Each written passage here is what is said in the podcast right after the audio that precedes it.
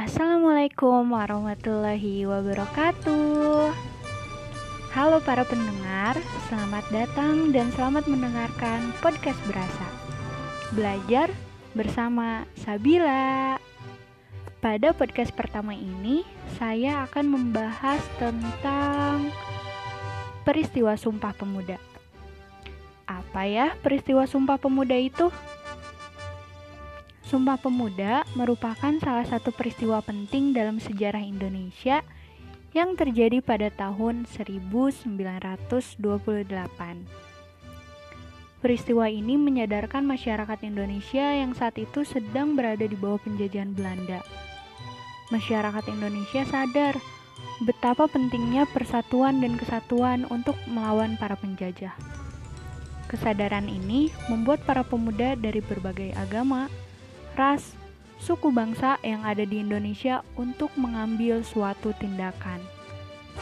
Situasi yang mencekam saat itu karena Belanda melarang bangsa Indonesia melakukan kegiatan organisasi justru mendorong para pemuda untuk datang dan berkumpul di Jakarta.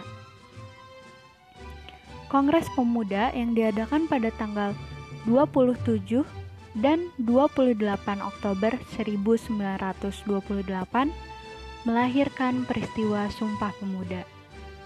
Peristiwa ini menginspirasi seluruh masyarakat Indonesia terhadap persatuan dan kesatuan.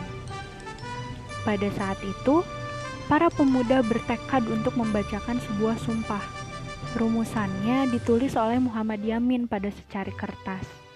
Sumpah ini merupakan janji pemuda mewakili masyarakat Indonesia untuk bersatu membentuk sebuah negara merdeka yang bebas dari penjajahan. Isi sumpah tersebut adalah pertama, kami, putra dan putri Indonesia, mengaku bertumpah darah yang satu, tanah Indonesia. Kedua, kami, putra dan putri Indonesia, mengaku berbangsa yang satu, bangsa Indonesia. Ketiga, kami, putra dan putri Indonesia menjunjung bahasa persatuan, bahasa Indonesia. Selain mengucapkan Sumpah Pemuda, pada saat itu pertama ju pertama kalinya juga lagu Indonesia Raya diperdengarkan. Lagu Indonesia Raya yang diciptakan oleh W.R. Supratman meningkatkan semangat persatuan dan kesatuan bangsa di kalangan pemuda untuk segera membentuk negara yang merdeka dan berdaulat. Sejak tahun 1959, tanggal 28 Oktober ini ditetapkan sebagai Hari Sumpah Pemuda.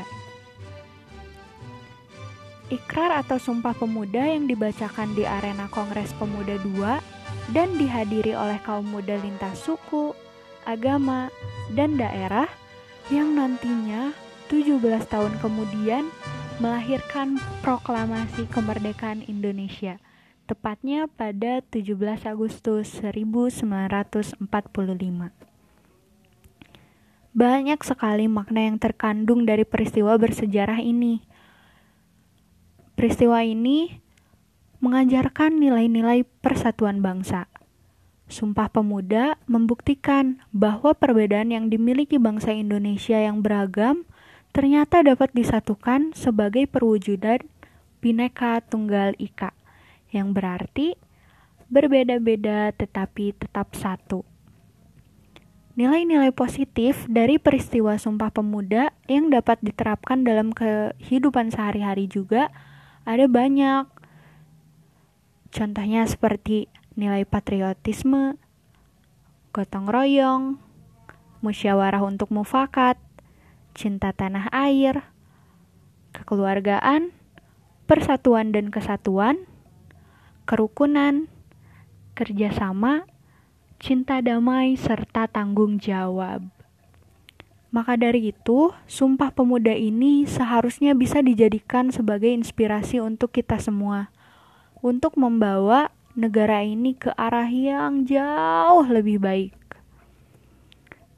Para pendengar, Demikian pembahasan singkat mengenai peristiwa Sumpah Pemuda yang terjadi pada tahun 1928.